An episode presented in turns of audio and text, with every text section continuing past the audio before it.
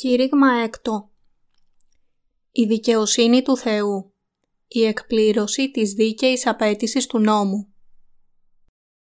Επιστολή προς Ρωμαίους, κεφάλαιο 8, εδάφια 1 έως 4 Δεν είναι τώρα λοιπόν ουδεμία κατάκρισης εις τους εν Χριστώ Ιησού, τους μη περιπατούντας κατά την σάρκα, αλλά κατά το πνεύμα.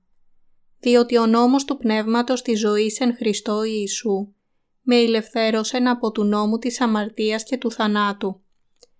Επειδή το αδύνατον εις των νόμων, καθότι ή το ανίσχυρος δια της αρκός, ο Θεός πέμψα στον εαυτού ιών με ομοίωμα σαρκός αμαρτίας και περί αμαρτίας, κατέκρινε την αμαρτίαν εν της αρκή, δια να πληρωθεί η δικαιοσύνη του νόμου εις ημάς, τους μη περιπατούντας κατά την σάρκα, αλλά κατά το πνεύμα.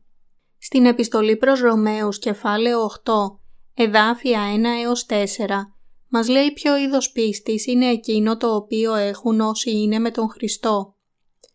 Το μυστικό αυτής της περικοπής είναι πως με την πίστη μας στην δικαιοσύνη του Θεού μπορούμε να ικανοποιήσουμε όλες τις απαιτήσεις του νόμου. Ποια λοιπόν είναι η πίστη που πιστεύει στην δικαιοσύνη του Θεού; Είναι η πίστη που έχει λάβει την άφεση των αμαρτιών πιστεύοντας το βάπτισμα του Ιησού και το αίμα Του, μέσω των οποίων ο Κύριος μας αφαίρεσε όλες τις αμαρτίες του κόσμου. Μπορούμε επομένως να νικήσουμε την αμαρτία πιστεύοντας όσο τύρα μας τον Ιησού που έχει εκπληρώσει όλη την δικαιοσύνη επιδιώκοντας την ζωή του την δικαιοσύνη του Θεού. Αυτή είναι η πίστη που ακολουθεί την δικαιοσύνη του Θεού και η νίκη μας με πίστη. Πρώτα απ' όλα, στην επιστολή προς Ρωμαίους κεφάλαιο 8, εδάφιο 1 μας λέει «Δεν είναι τώρα λοιπόν ουδεμία κατάκρισης εις τους εν Χριστώ Ιησού». Εκείνοι που μένουν στον Ιησού Χριστό με πίστη στην δικαιοσύνη του Θεού, σίγουρα δεν έχουν καμία αμαρτία. Μία τέτοια πίστη είναι βασισμένη στο βάπτισμα του Ιησού και το αίμα Του, που έχουν ικανοποιήσει όλη την δίκαιη απέτηση του νόμου. Η πίστη στην δικαιοσύνη του Θεού είναι η πιο ζωτική σπουδαιότητας πίστη για τους αναγεννημένους Αγίους.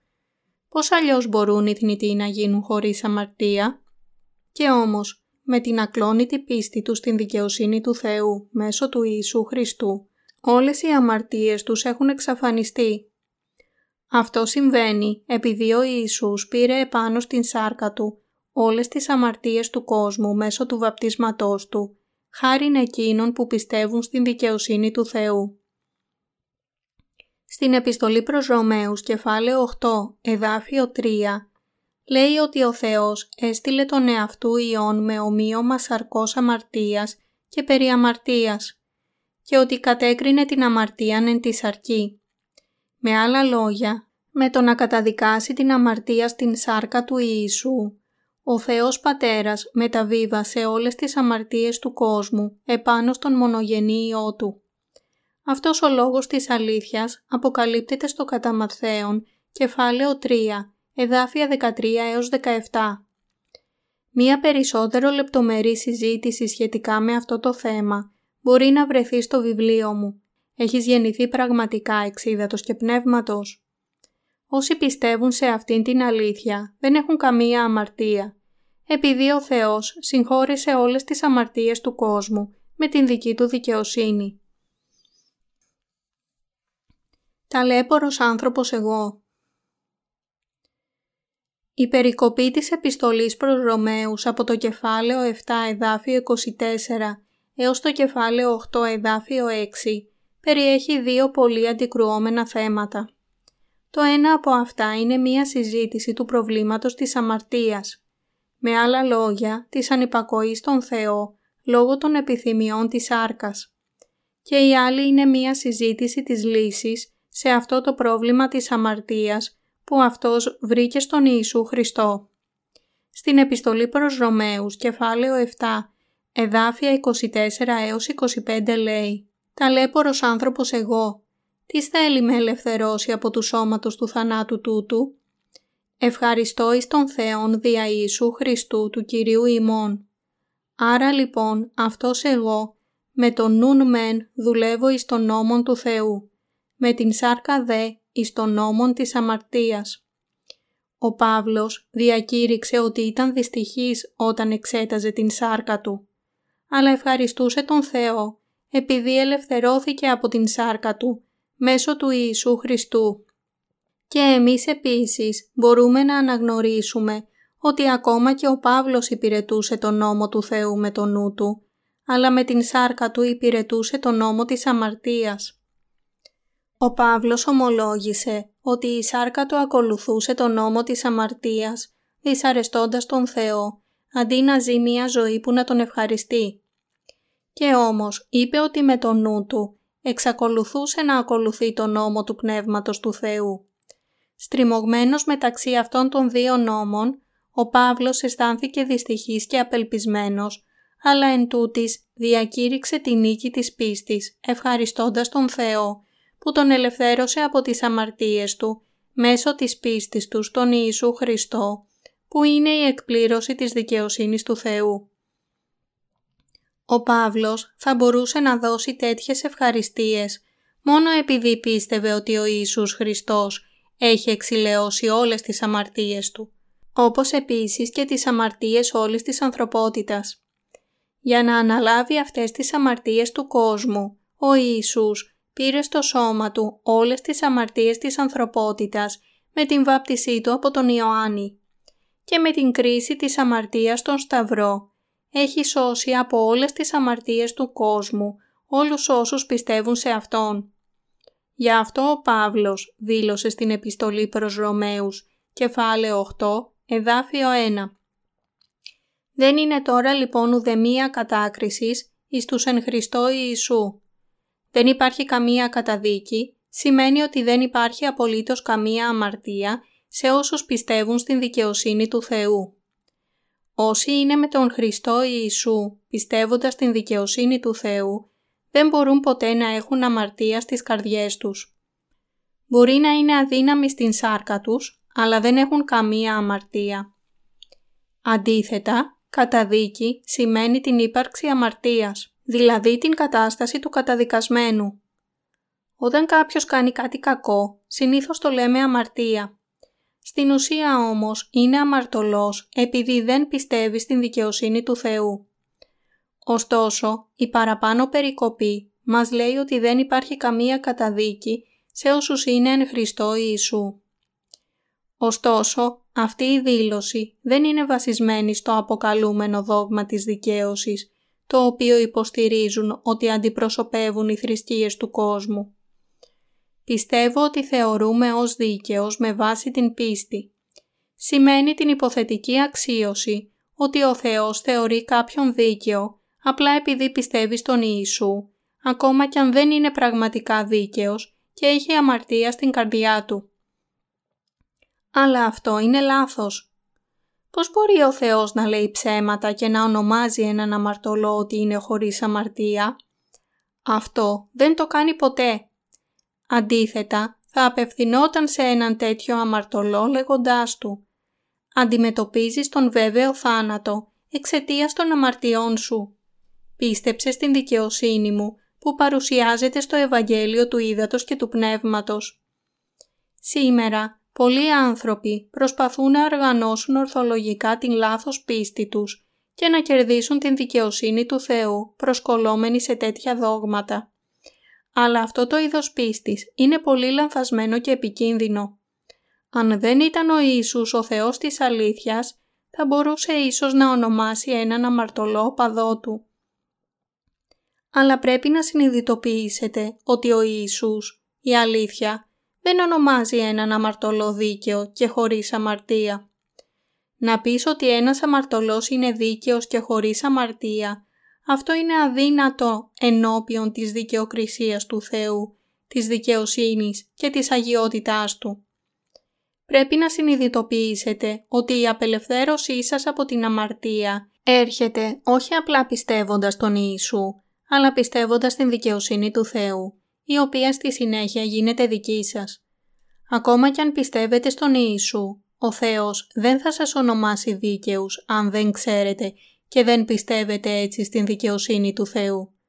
Αλλά η σημερινή πραγματικότητα είναι ότι δόγματα όπως το δόγμα του σταδιακού αγιασμού και το δόγμα της δικαίωσης γίνονται αποδεκτά από πολλούς ως ορθά χριστιανικά δόγματα.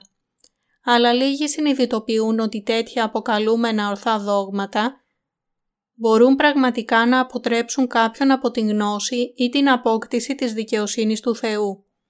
Πιστεύοντας σε αυτά τα δόγματα, χωρίς συνειδητοποίηση ότι είναι πραγματικά ενάντια στην δικαιοσύνη του Θεού, πολλοί άνθρωποι έχουν αποτύχει να λάβουν την δικαιοσύνη του Θεού, καθώς αυτά τα δόγματα έχουν καταλήξει να γίνουν αιτίες προσκόμματος. Αν θέλετε να είστε αληθινός χριστιανός, πρέπει να μετρηθείτε με τον Λόγο του Θεού για να δείτε αν είστε αληθινά εν Χριστώ ή όχι. Και για να το κάνετε αυτό πρέπει να ακούσετε, να δείτε και να καταλάβετε τον Λόγο του Ήδατος και του Πνεύματος. Αναρωτηθείτε, είναι η πίστη μου στον Ιησού σωστή; Όταν λέω ότι πιστεύω στον Ιησού δεν ακολουθώ απλά μία θρησκεία. Μήπως είμαι στην μέση, ούτε μαζί ούτε χωρίς τον Ιησού; Είναι τώρα καιρός για σας να λάβετε την δικαιοσύνη του Θεού με πίστη σε Αυτήν και να κατοικήσετε στην πίστη της αλήθειας ότι δεν είναι τώρα λοιπόν ουδεμία κατάκρισης εις τους εν Χριστώ Ιησού. Στην επιστολή προς Εφεσίους μπορούμε συχνά να συναντήσουμε την περικοπή δια της απολυτρώσεως της εν Χριστώ Ιησού. Αυτό σημαίνει ότι ο Θεός έχει προορίσει και επέλεξε εμάς εν Χριστώ Ιησού για να μας σώσει από όλες τις αμαρτίες μας. Όσοι έχουν εξηλαιωθεί από την δικαιοσύνη του Θεού που πέτυχε ο Ιησούς και είναι εν Χριστώ, είναι εκείνοι που οι αμαρτίες τους έχουν καθαριστεί εντελώς. Επομένως, όσοι πιστεύουν στο Ευαγγέλιο του Ήδατος και του Πνεύματος που δόθηκαν από τον Κύριό μας, δεν αντιμετωπίζουν καμία καταδίκη εφόσον είναι με τον Ιησού Χριστό. Όταν κάποιος πιστεύει στο Ευαγγέλιο του Ήδατος και του Πνεύματος, λαβαίνει την δικαιοσύνη του Θεού με τον Κύριο και κηρύττει αυτό το Ευαγγέλιο. Όσοι πιστεύουν στην δικαιοσύνη του Θεού εν Χριστώ Ιησού και έχουν μπει στις ανοιχτές αγκάλες Του, δεν έχουν καμία αμαρτία. Αυτή είναι η αλήθεια και η σωστή απάντηση.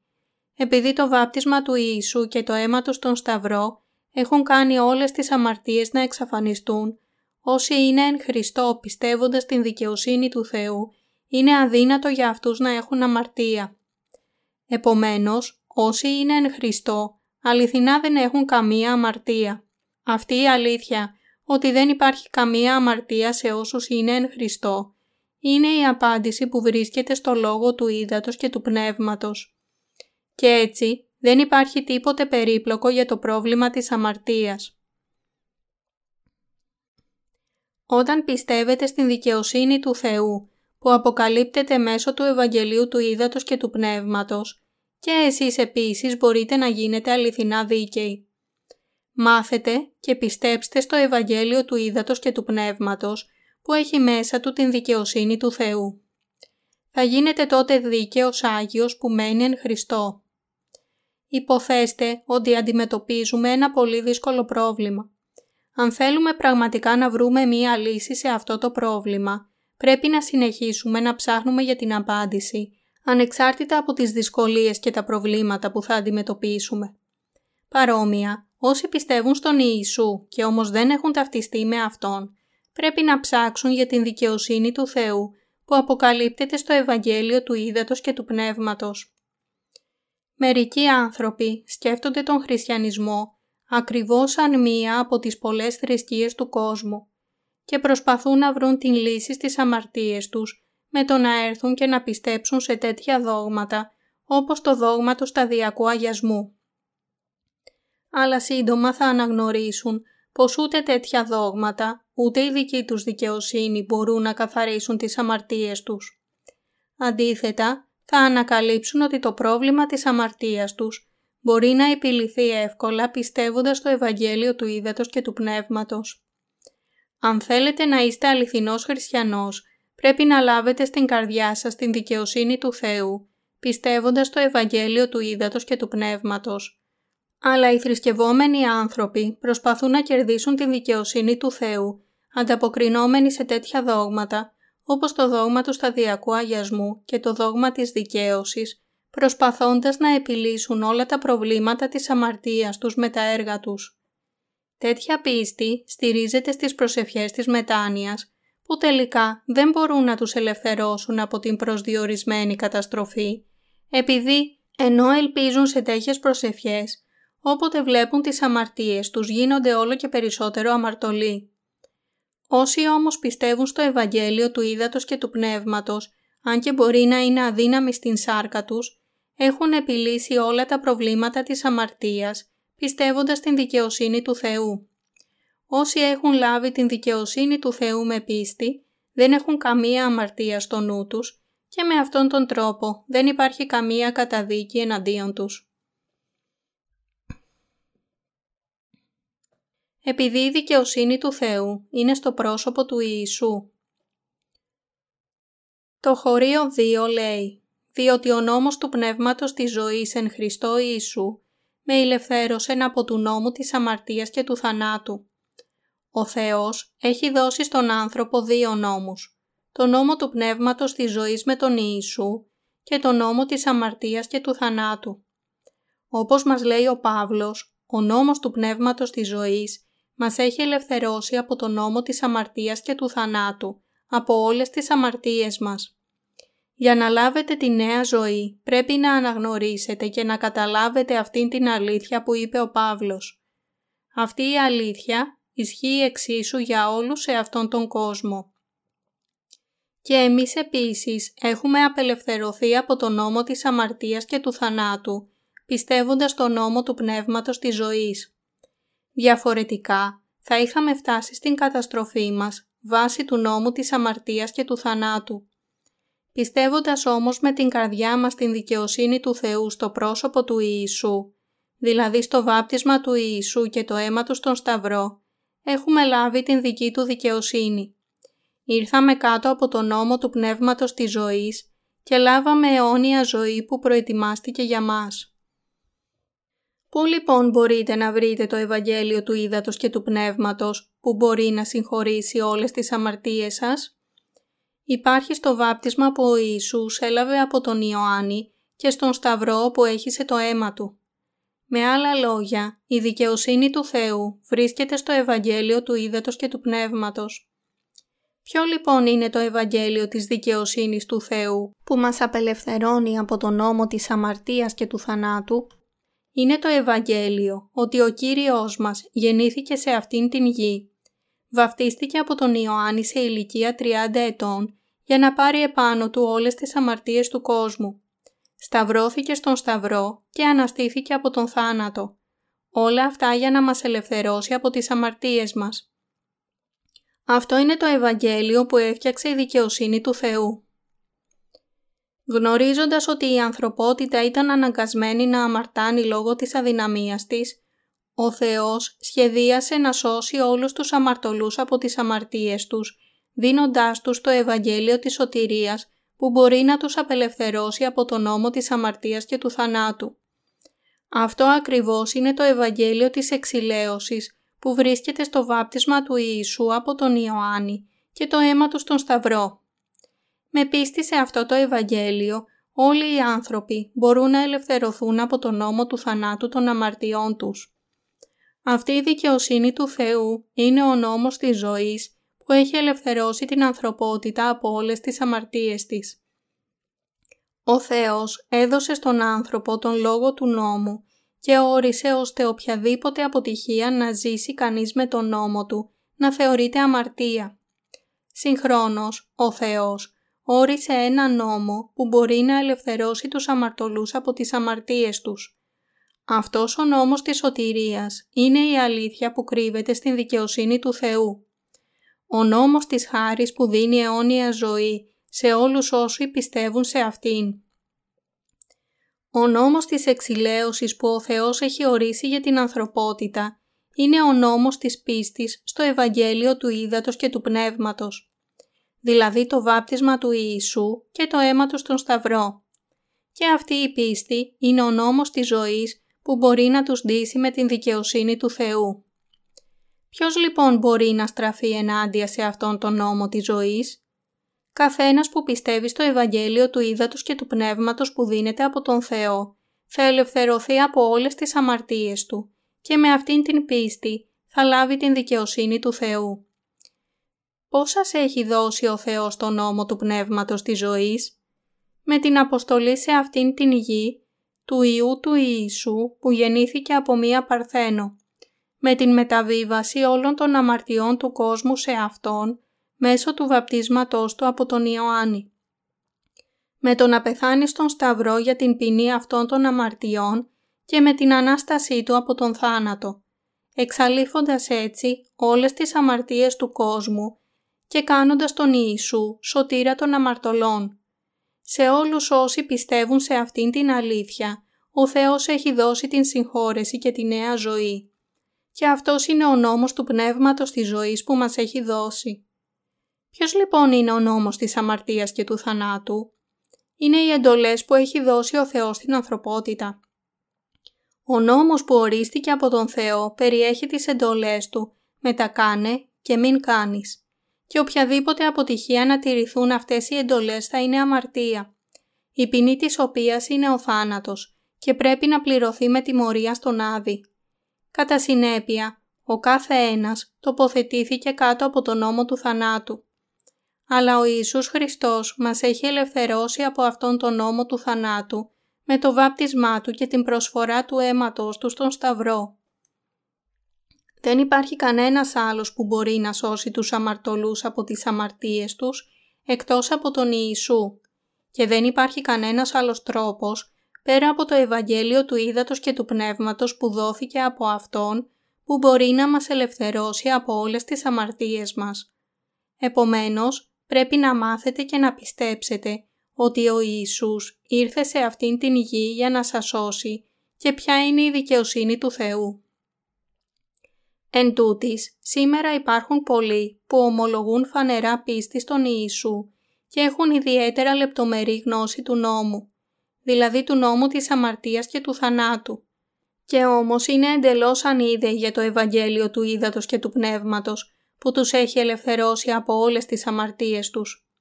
Πολλοί συνεχίζουν ακόμα να πιστεύουν στον Ιησού με αυτήν την άγνοια. Από αυτό μπορούμε να καταλάβουμε πόσο καιρό έχει κρυφτεί το Ευαγγέλιο του Ήδατος και του Πνεύματος. Αυτό το Ευαγγέλιο του Ήδατος και του Πνεύματος είναι διαφορετικό από το Ευαγγέλιο που περιέχει μόνο πίστη στον Σταυρό. Πολλοί άνθρωποι δίνουν μεγάλη σημασία μόνο στο αίμα του Ιησού στον Σταυρό. Αλλά η Γραφή μας λέει ότι ο Ιησούς έχισε το αίμα του στον Σταυρό επειδή ανέλαβε όλες τις αμαρτίες του κόσμου όταν βαφτίστηκε από τον Ιωάννη και όχι όταν σταυρώθηκε. Πρέπει να συνειδητοποιήσετε ότι αυτή η διαφορά στην γνώση κάνει όλη την διαφορά για το αν θα πάμε στον ουρανό ή στον Άδη. Μπορεί να φαίνεται ως δευτερεύουσα διαφορά, αλλά αυτές οι δύο κατανοήσεις διαφέρουν βαθιά μεταξύ τους και γι' αυτό συνεπάγονται εντελώς διαφορετικές συνέπειες. Γι' αυτό, όταν επιθυμείτε να πιστέψετε στον Ιησού ως σωτήρα σας, πρέπει να επικεντρώσετε την πίστη σας γύρω από το Ευαγγέλιο του Ήδατος και του Πνεύματος. Μόνο με αυτόν τον τρόπο μπορείτε να ελευθερωθείτε από όλες τις αμαρτίες σας. Και όμως, πάρα πολύ συχνά, πολλοί που ομολογούν φανερά πίστη στον Ιησού, συνεχίζουν σήμερα να παραμένουν σε άγνοια για την δικαιοσύνη του Θεού. Τέτοιοι άνθρωποι προσπαθούν να σταθούν ενώπιον του Θεού ως τέλειοι προσπαθώντας σκληρά να διαπράττουν όσο το δυνατόν λιγότερες αμαρτίες και προσπαθώντας να αγιάσουν οι ίδιοι τους εαυτούς τους. Αλλά η δικαιοσύνη του Θεού δεν είναι κάτι που μπορεί να επιτευχθεί με σκέψεις, προσπάθειες ή εργασίες ανθρώπων. Μόνο πιστεύοντας την αλήθεια της εξηλαίωσης που κρύβεται στην αλήθεια του ύδατος και του πνεύματος, μπορεί κάποιος να επιτύχει την δικαιοσύνη του Θεού. Η πίστη εκείνων που προσπαθούν να αγιαστούν ακολουθώντας τον νόμο είναι μία ανόητη πίστη. Δεν υπάρχει κανένας που μπορεί να ακολουθήσει όλες τις απαιτήσεις του νόμου. Καταδικάζοντας την αμαρτία στην σάρκα του Ιησού. Το χωρίο 3 λέει «Επειδή το αδύνατον εις των νόμων καθότι ήταν ανίσχυρος δια της αρκός, ο Θεός πέμψα στον εαυτού ιών με ομοίωμα σαρκός αμαρτίας και περί αμαρτίας, κατέκρινε την αμαρτίαν εν τη σαρκή.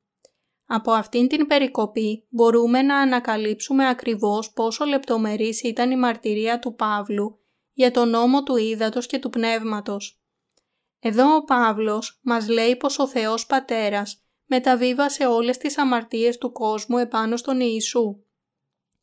Πέμψα στον εαυτού ιών με ομοίωμα σαρκός αμαρτίας και περί αμαρτίας κατέκρινε την αμαρτίαν εν της σαρκή.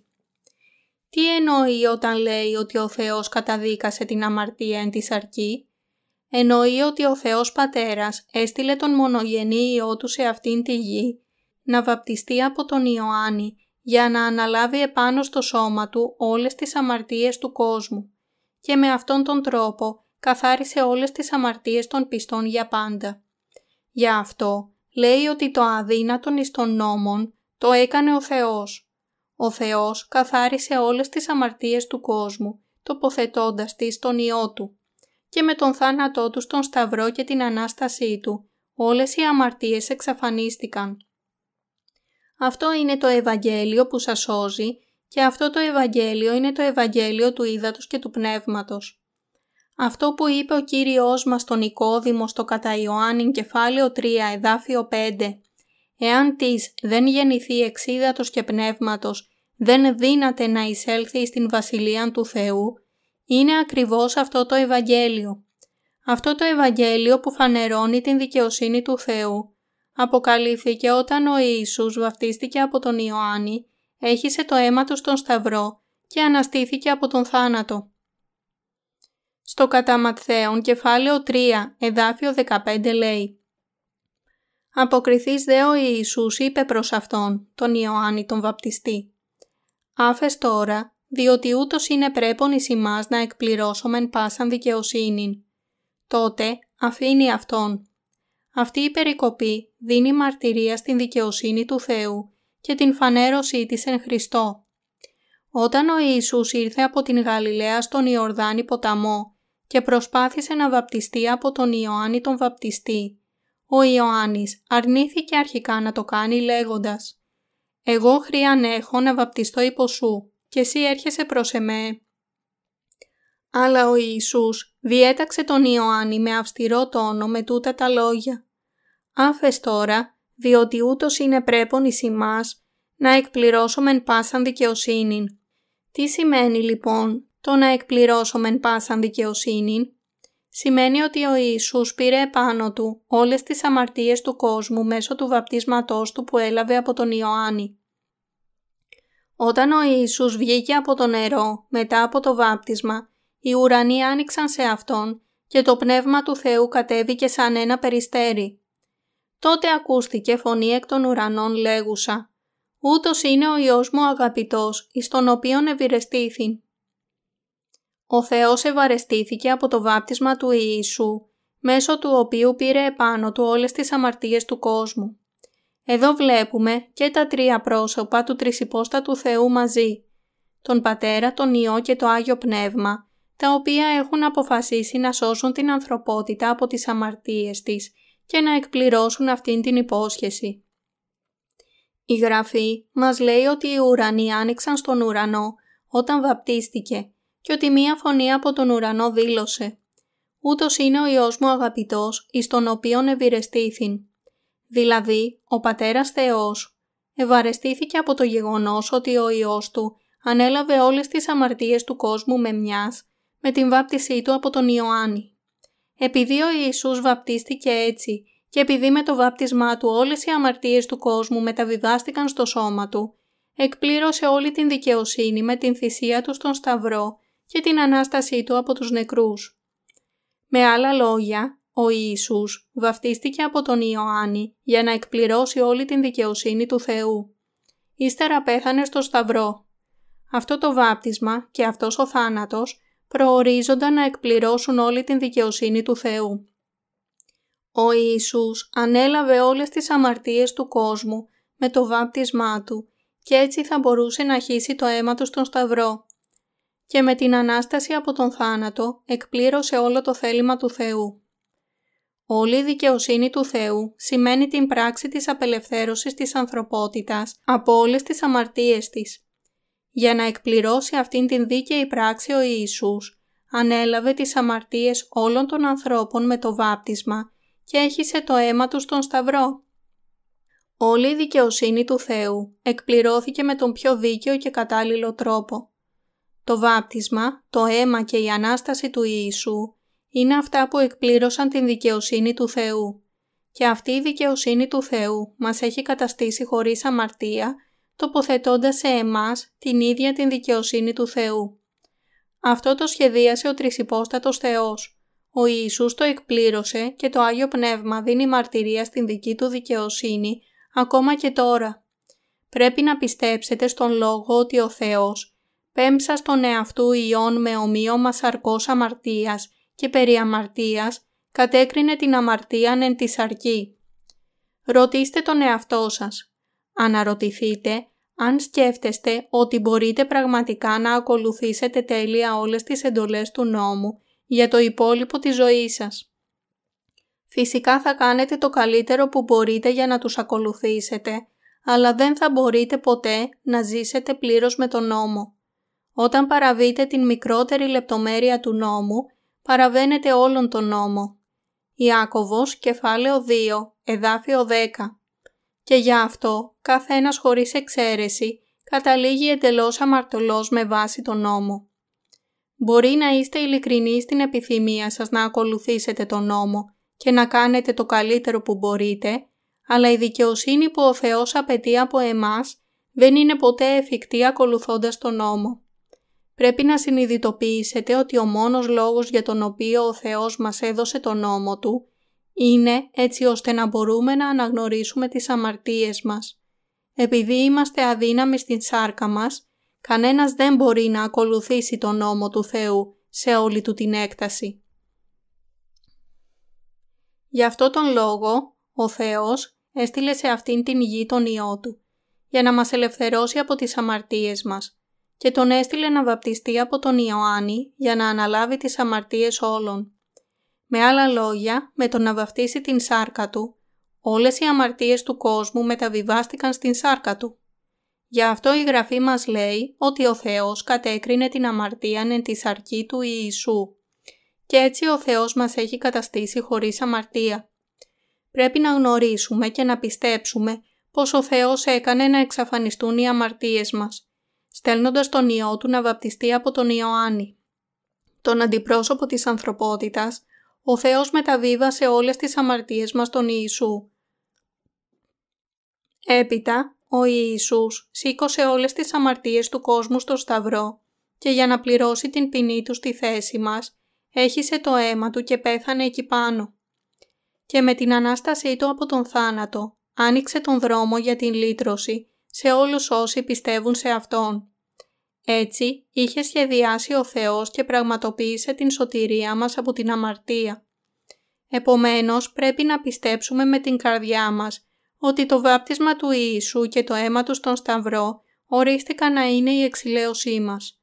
Όσοι πιστεύουν στην δικαιοσύνη του Θεού, πρέπει σίγουρα να πιστέψουν στο βάπτισμα του Ιησού και στο αίμα του στον Σταυρό και εσείς επίσης πρέπει να πιστέψετε παρόμοια για να λάβετε την άφεση όλων των αμαρτιών σας και να δικαιωθείτε εντελώς και να είστε χωρίς αμαρτία. Πρέπει να καταλάβετε σωστά πως ο Θεός έκανε τις αμαρτίες σας να εξαφανιστούν και να ακολουθήσετε το θέλημά Του και να πιστέψετε σε αυτό ενώπιον του Θεού, αντί να πιστεύετε στις δικές σας προσπάθειες.